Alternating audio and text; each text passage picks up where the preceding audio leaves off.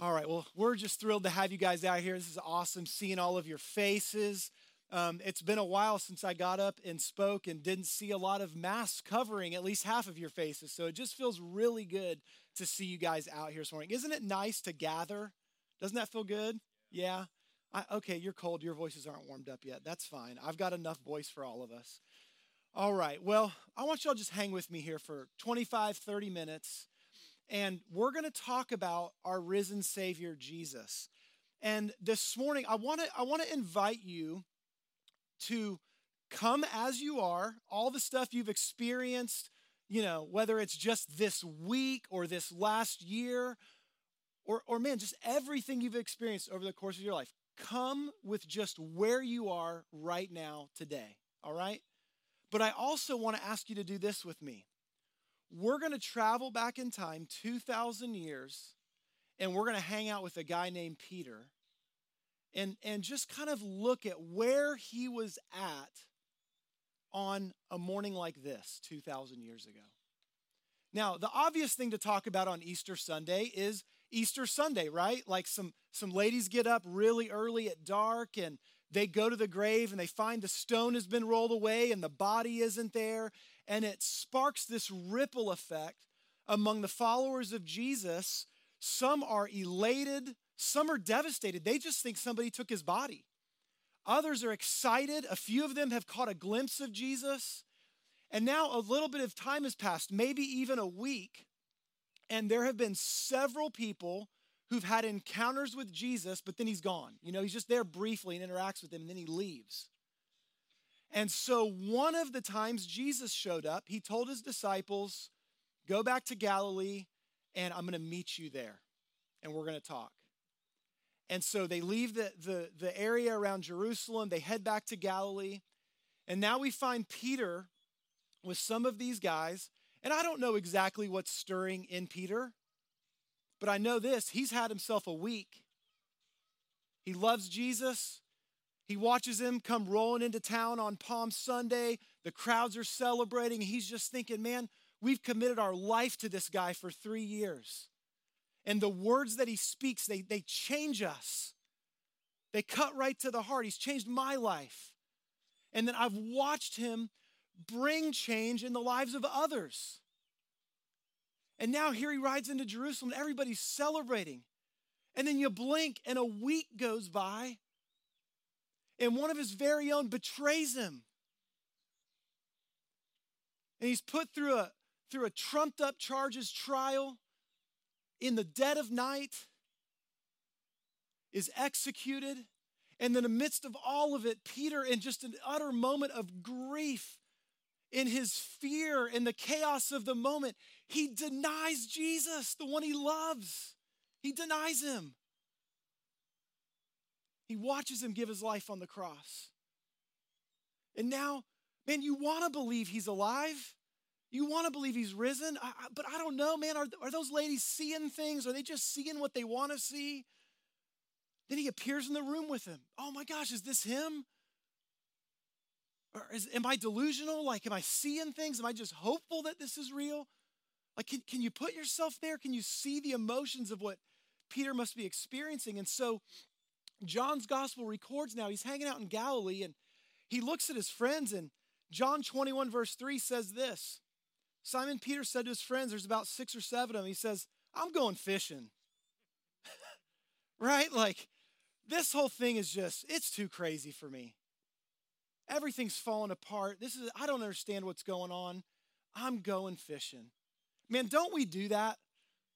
Like when things are hard and life's it's like, what's the place of comfort? What's the place of familiarity? Where can I just uh, detach from the chaos and the crazy and the pain? And so he says, I'm going fishing. And they said to him, Man, we're with you. That's, that's my little Jake interpretation. We will go with you, the scripture says. And they went out and they got in the boat, but that night they caught nothing. Man, even this isn't working. Even this isn't working. Now, the place where they're fishing is known as the Sea of Galilee. It's got a few different names in the scripture. It's the Sea of Galilee. It's really just a, a big lake. From north to south, it's 13 miles across. If you were to cross from east to west, it's about seven miles. Um, it's kind of a pear shaped lake. And these guys knew it well. Peter grew up here. And in fact, a couple of Jesus' other disciples were his business partners. They had a fishing business. And I just have to believe while Peter is out on that lake where he's grown up his whole life and he's fishing, he's out there all night long and nothing is happening. Don't you know he had some time to think? And so I want to take you through three significant moments in Peter's life where Jesus met him on that very same sea. The first moment is when Jesus first shows up. Jesus shows up on the scene and there's these crowds hoarding around him. And here's Peter parked right offshore and they're already emptying out their boat from another night where they caught nothing three years earlier and they're rolling up their nets and cleaning up. And you got to know, man, they're just frustrated. It's just one of those nights where, like, we didn't make any money tonight. This is miserable. And then these crowd of people show up and they're following this guy. And Jesus walks up to Peter and says, Hey, I want to get in your boat and just stay right out there so the people gather around can hear me. Because the scripture says that people wanted to hear God's words. They knew that Jesus had something special about him. And so Peter lets him, gets in the boat with him, takes him out from shore, and Jesus preaches to the people. And then Luke 5, verse 4, records this. And when Jesus had finished speaking, he said to Simon, that's Peter, put out into the deep and let down your nets for a catch. And Simon answered him, Master, we toiled all night and took nothing. But at your word, we will let down the nets. Think about this. He's just meeting Jesus. He's now heard him speaking, preaching. And there's just something about this guy. Like everything in Peter says, this is crazy, man. We're exhausted. We worked all night. We caught nothing. And dude, you're no fisherman. You're a carpenter from Nazareth. You're nowhere near the water. And Jesus is like, no, go out deep. You're going to get a catch. And there, there's something about Jesus that Peter's like, all right, at your word, we'll do it. Verse 6 And when they had done this, they enclosed a large number of fish, and their nets were breaking. It worked. They signaled to their partners in the other boat to come and help them. That's James and John. And they came and they filled both the boats so that they began to sink the same water that had produced nothing during optimal fishing conditions, now at the wrong time of day, being guided by a carpenter, catch so much fish, their nets are breaking, and they literally have to give some fish away because their boats are going to sink. There's so much. And Peter sees all this, and it says in verse 8 when Simon Peter saw it, he fell down at Jesus' knees, saying, Depart from me, for I am a sinful man, O Lord. Friends, my first question for you this morning is Has Jesus ever interrupted your life? Has he ever stepped into your boat as you're going about your day and minding your own business? Has Jesus ever interrupted your life? Have you ever seen him? Has he put just a little bit of his love on display? Have you had an encounter with him? Sure, maybe you didn't have some massive thousand fish catch, but has Jesus interrupted your life? See, Peter's response is really the only honest response. There's two options. I either got to get away from this guy or I got to repent. When I have an encounter with the Savior of the world, it demands a response. See, Jesus' very presence, it brings us to the core of ourselves. Did you notice Jesus didn't preach a sermon? The fish didn't haul in, and then he says to Peter, Now, let me tell you about who I am and what I'm here to do. Jesus stepped into his boat. Peter saw something he'd never seen before, and he said, Whoa, who are you? And whoa, I know who I am. I'm in the presence of something special here. Verse 10 And Jesus said to Simon, do not be afraid. From now on, you will be catching men. And when they had brought their boats to land, they left everything and followed him. See, friends, often we preach about the good news of Jesus, we focus on something important that we should focus on.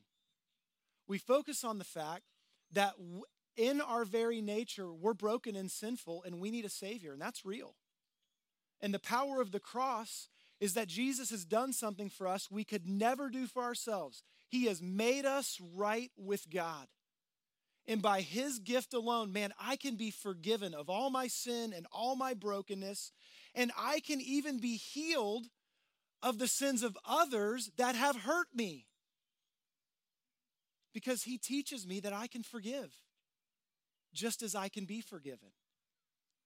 But see, friends, when Jesus calls us, he's not just calling us to make us repent, he's calling us into something. He's calling us into a whole new life.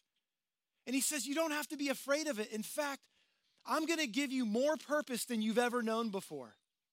That job you have, that place you live, those things that you do, I'm going to add a whole new meaning and purpose to it.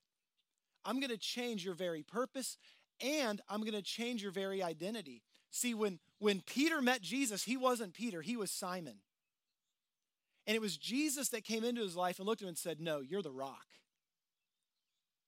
Jesus does that for you and for me.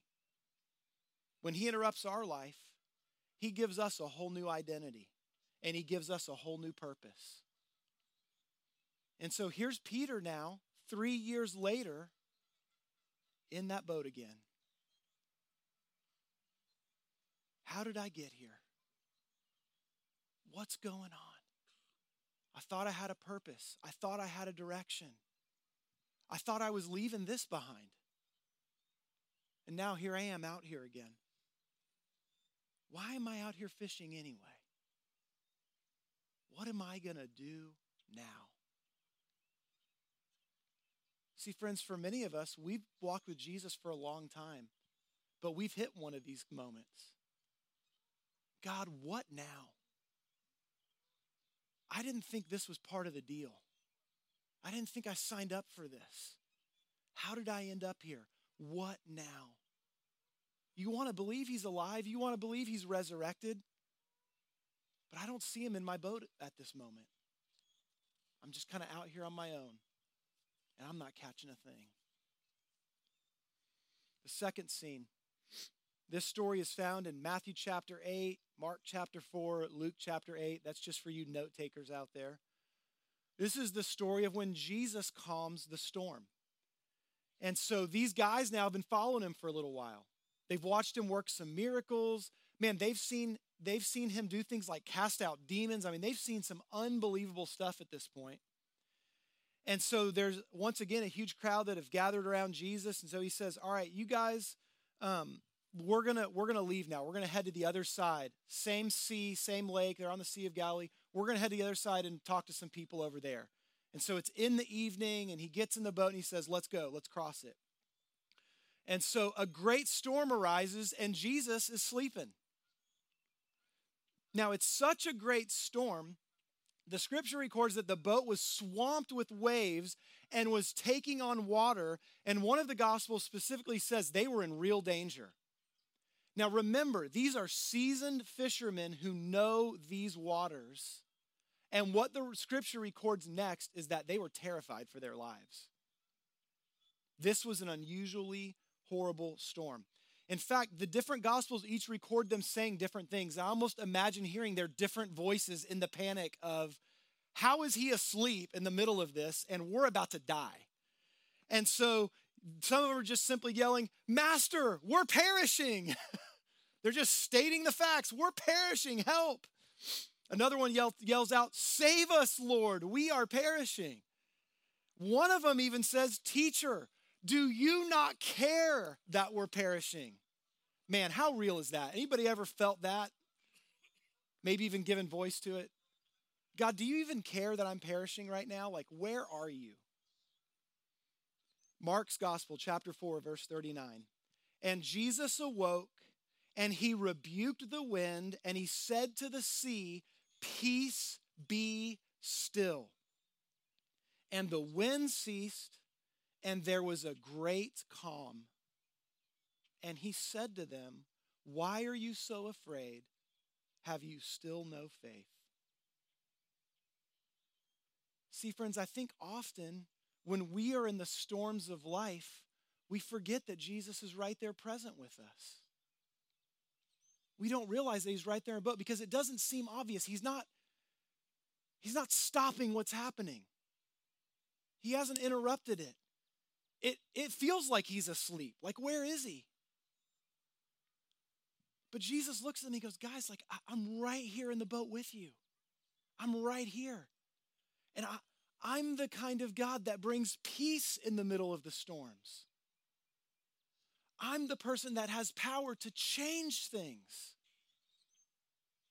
You looked out there and saw the storm raging around you, but you forgot who was right here in the boat with you. That's part of what Jesus does, friends. He brings peace and help in the midst of our trouble and despair. Some of us need to remember that this morning.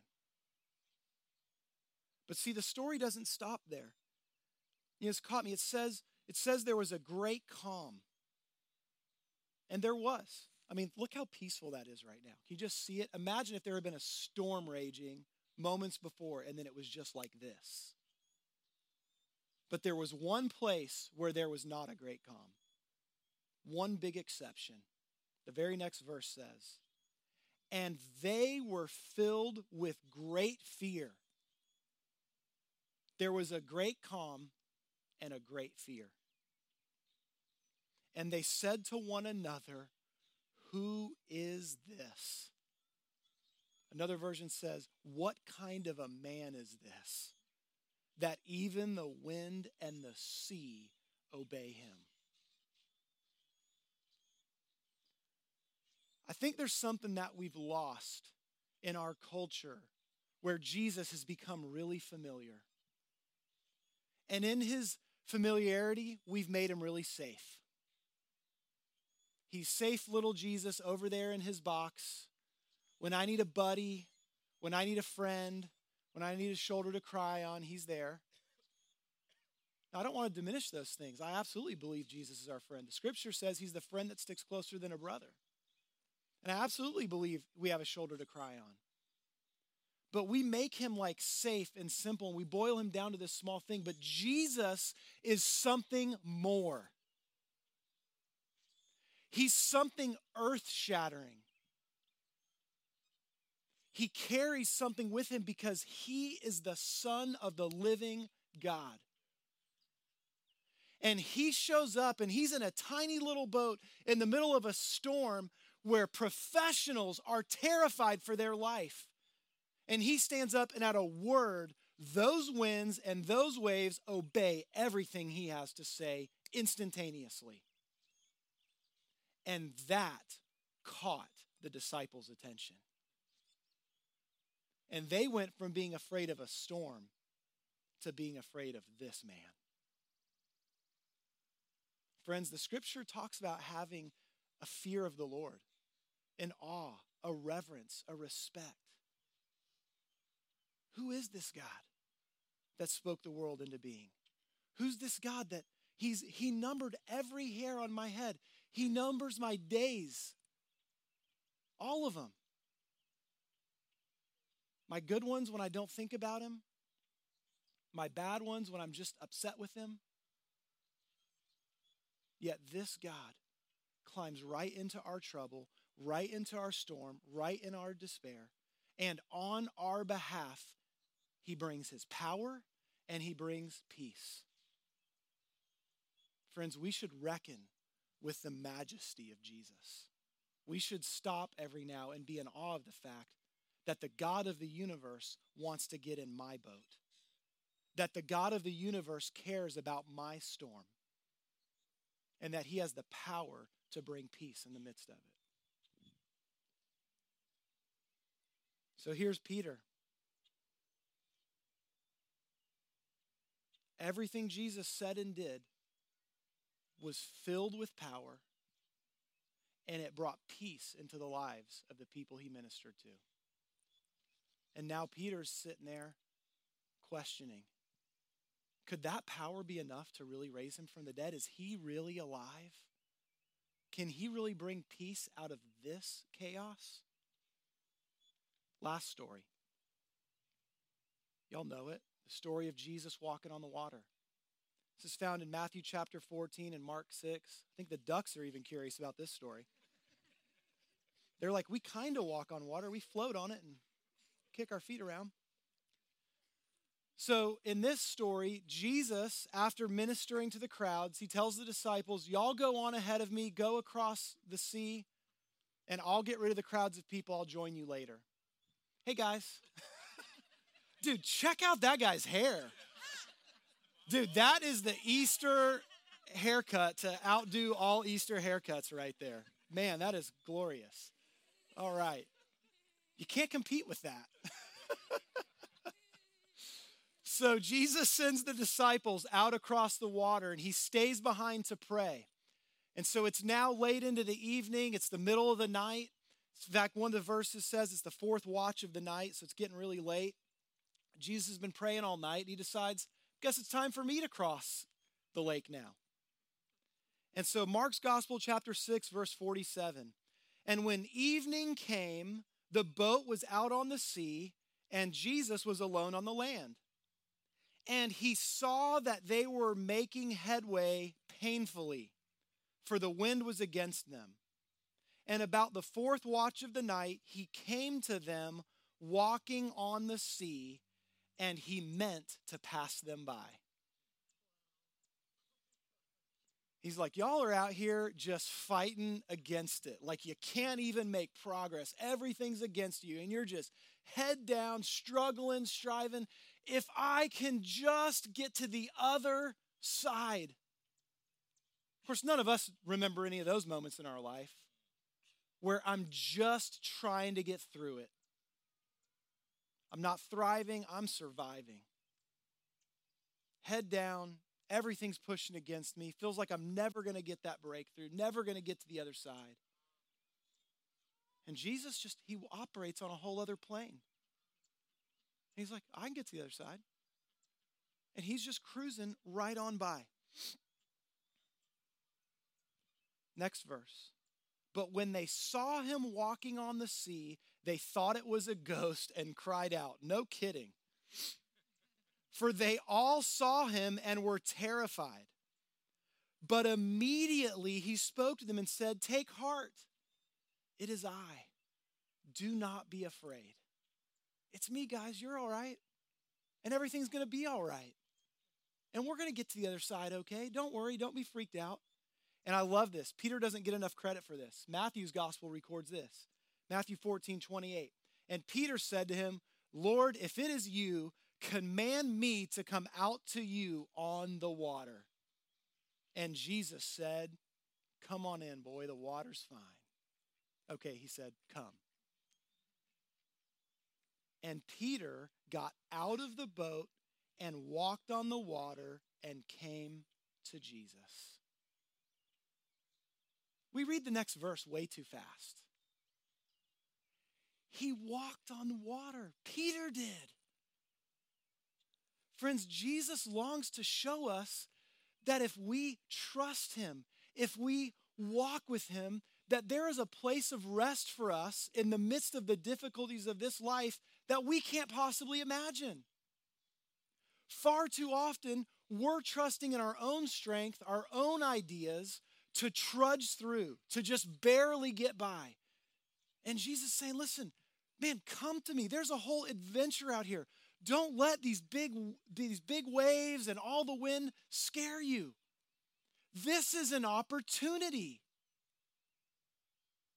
One of the things I've been aware of in my own life, and it's been heartbreaking to watch in the lives of others, is how during the course of this last year, our response is just to move into survival mode instead of realizing with Jesus, this is an incredible opportunity. I can see him show up in unbelievable ways to shock and surprise me, to see me through. I can watch him show up in ways where the world is full of people fearful, doubting, struggling, just hoping to make it through. And Jesus wants to show up and just say, Take heart. I'm here. You don't have to be afraid. Friends, He invites us to step out of our striving and to trust Him. But, guys, that takes a leap of faith. And Peter had that leap in him. And he walked on the water. And he walked out there with Jesus. Now, I was thinking about this this week. Um, my wife's getting ready to, to fly this week. We haven't been to an airport in well over a year. Some of you may have flown, but I bet many of us haven't even been near an airport. And you know, I was just I was thinking about how in our culture we are so against struggle. Like everything about the American way of life is how do I make things more comfortable and easier? And I think that we have forgotten that struggle and difficulty can be really good for us and it can be really rewarding. Like, think about us as Americans. When I go to an airport, yeah, there's some steps right here, but there's these ones right here and they move for me. And my only job is don't trip and look like an idiot in front of everybody. I just I just got to stick the landing, you know?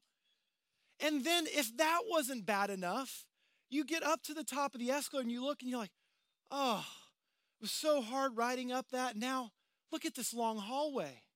But wait. There's this conveyor belt that will usher me through this hallway that I can just stand on, and it'll give me a ride to this gate where I'll then get on a plane and fly. We create all of these ways to avoid difficulty and struggle, and yet every now and then we remember there's some mountains worth climbing. There's some pretty mountains right over that way. And with a little bit of struggle and a little bit of a heavy pack and maybe some sweat along the way, it can be worth it because when I climb up to the top of that mountain, whoa, look at that view. And look what I had in me I didn't even realize I had in me. See, friends, often I think we have mistaken storms of life and trying seasons, and we think God has abandoned us. When in fact, He's just teaching us how to walk on water. He's looking to see if we'll have a little faith in him. That he's right there saying, Take heart, trust me, don't be afraid. And we do what Peter did. Verse 30 When he saw the wind, he was afraid, and he began to sink, and he cried out, Lord, save me. And Jesus scoffed at him and said, Really, bro? That, that's not what Jesus said, just to be clear. And Jesus immediately reached out his hand and took hold of him, saying to him, O you of little faith, why did you doubt? Immediately, he saved him. He stretched out his hand and helped him up. Friends, don't be afraid to fail with Jesus. It's all right. He's really good at saving us. Let's step out in faith, even if we sink sometimes. Even if we begin to look around and go, I don't know about this, He's there and He rescues us.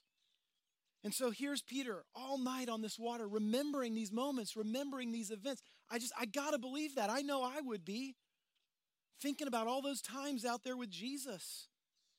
And don't you know, he's gotta be thinking, like, how cool would it be if he just walked out here again on this water right now? Or maybe he's thinking, why do I doubt? Why did I deny him? What if he really is risen? He's got to be so disappointed in me, so angry with me. He looked right at me when I denied him the third time. Why do I doubt? Why do I struggle? Man, I would love to just be able to run to him again.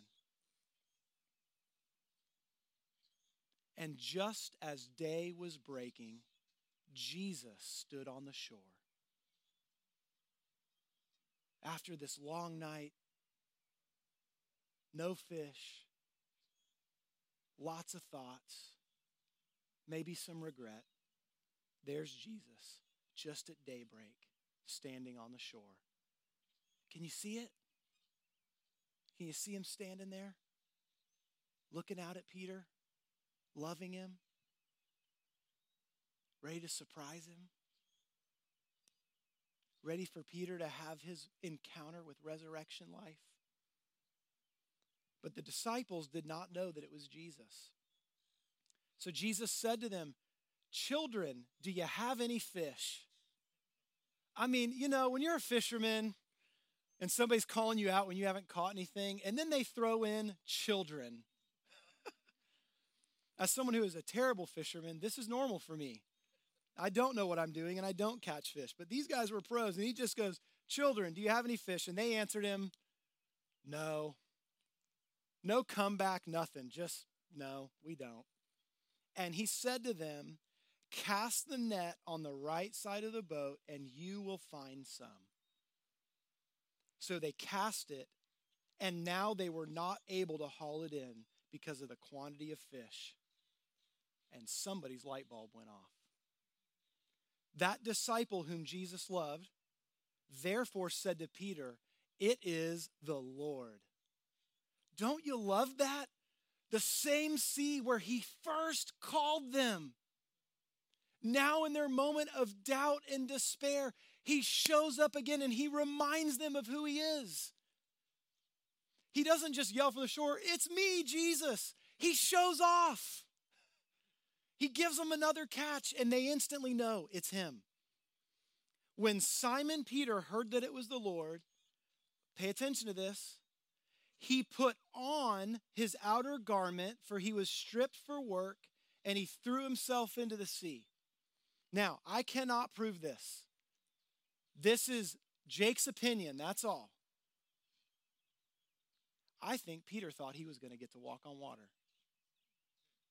Because anybody I've ever met, when they're getting ready to jump in the water, they take some clothes off. But he's already been out there working and sweating, and he puts his clothes back on. And this phrase, he threw himself to the, the sea, it just it means abandonment. It means you just went for it. And I just think he's sitting out there, he just remembered the catch of fish, and he's been thinking about Jesus all night. And he's like, I'm going to him.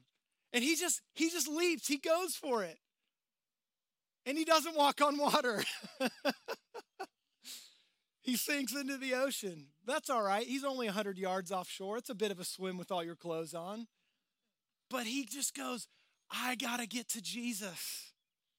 And he swims to him. He doesn't care what everybody else thinks, what it looks like. He knows that's his Savior. And he swims to Jesus. And when they got on land, they saw a charcoal fire in place with fish laid out on it and bread. And Jesus said to them, Come and have breakfast. Friends, I pray that you can hear Jesus' invitation this morning. I don't know if the words I've said make any sense, if they connect together well or not. But I know this the same Jesus that climbed into Peter's boat, the same Jesus that calmed the storm and walked on water, the same Jesus that showed up with resurrection life to forgive one of his closest friends who had denied him as he was being betrayed to be killed, that same Jesus loves you. That same Jesus is available to you. And you don't even have to swim 100 yards of water this morning to get to him. He stands by the shore. And he has life to offer. He has food to offer. He has the very Word of God. He is the living Word of God. He's the Savior, and He's worth making your Lord. So, friends, as Crystal and Alex come, we're going to sing one last song together this morning before we go. And I, I just I want to invite y'all to respond. I don't know what that that needs to look like for you. Um, you can respond right where you're at. You can sing out and worship Him. You can talk to him. You can do some business with him.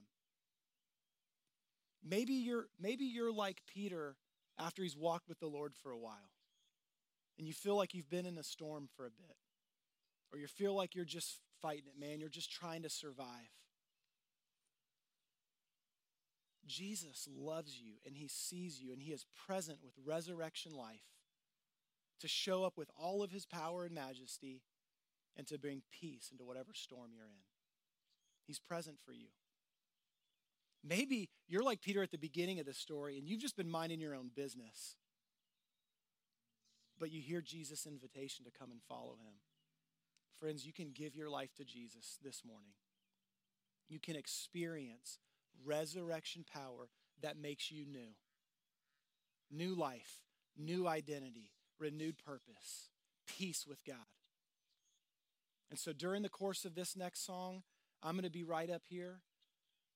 If you'd like to talk to somebody, if you'd like somebody to pray with you, whether you're meeting Jesus for the first time or you are just weary and worn down, and you're just like, hey, Pastor, I just need somebody to pray with me, I'm present for that.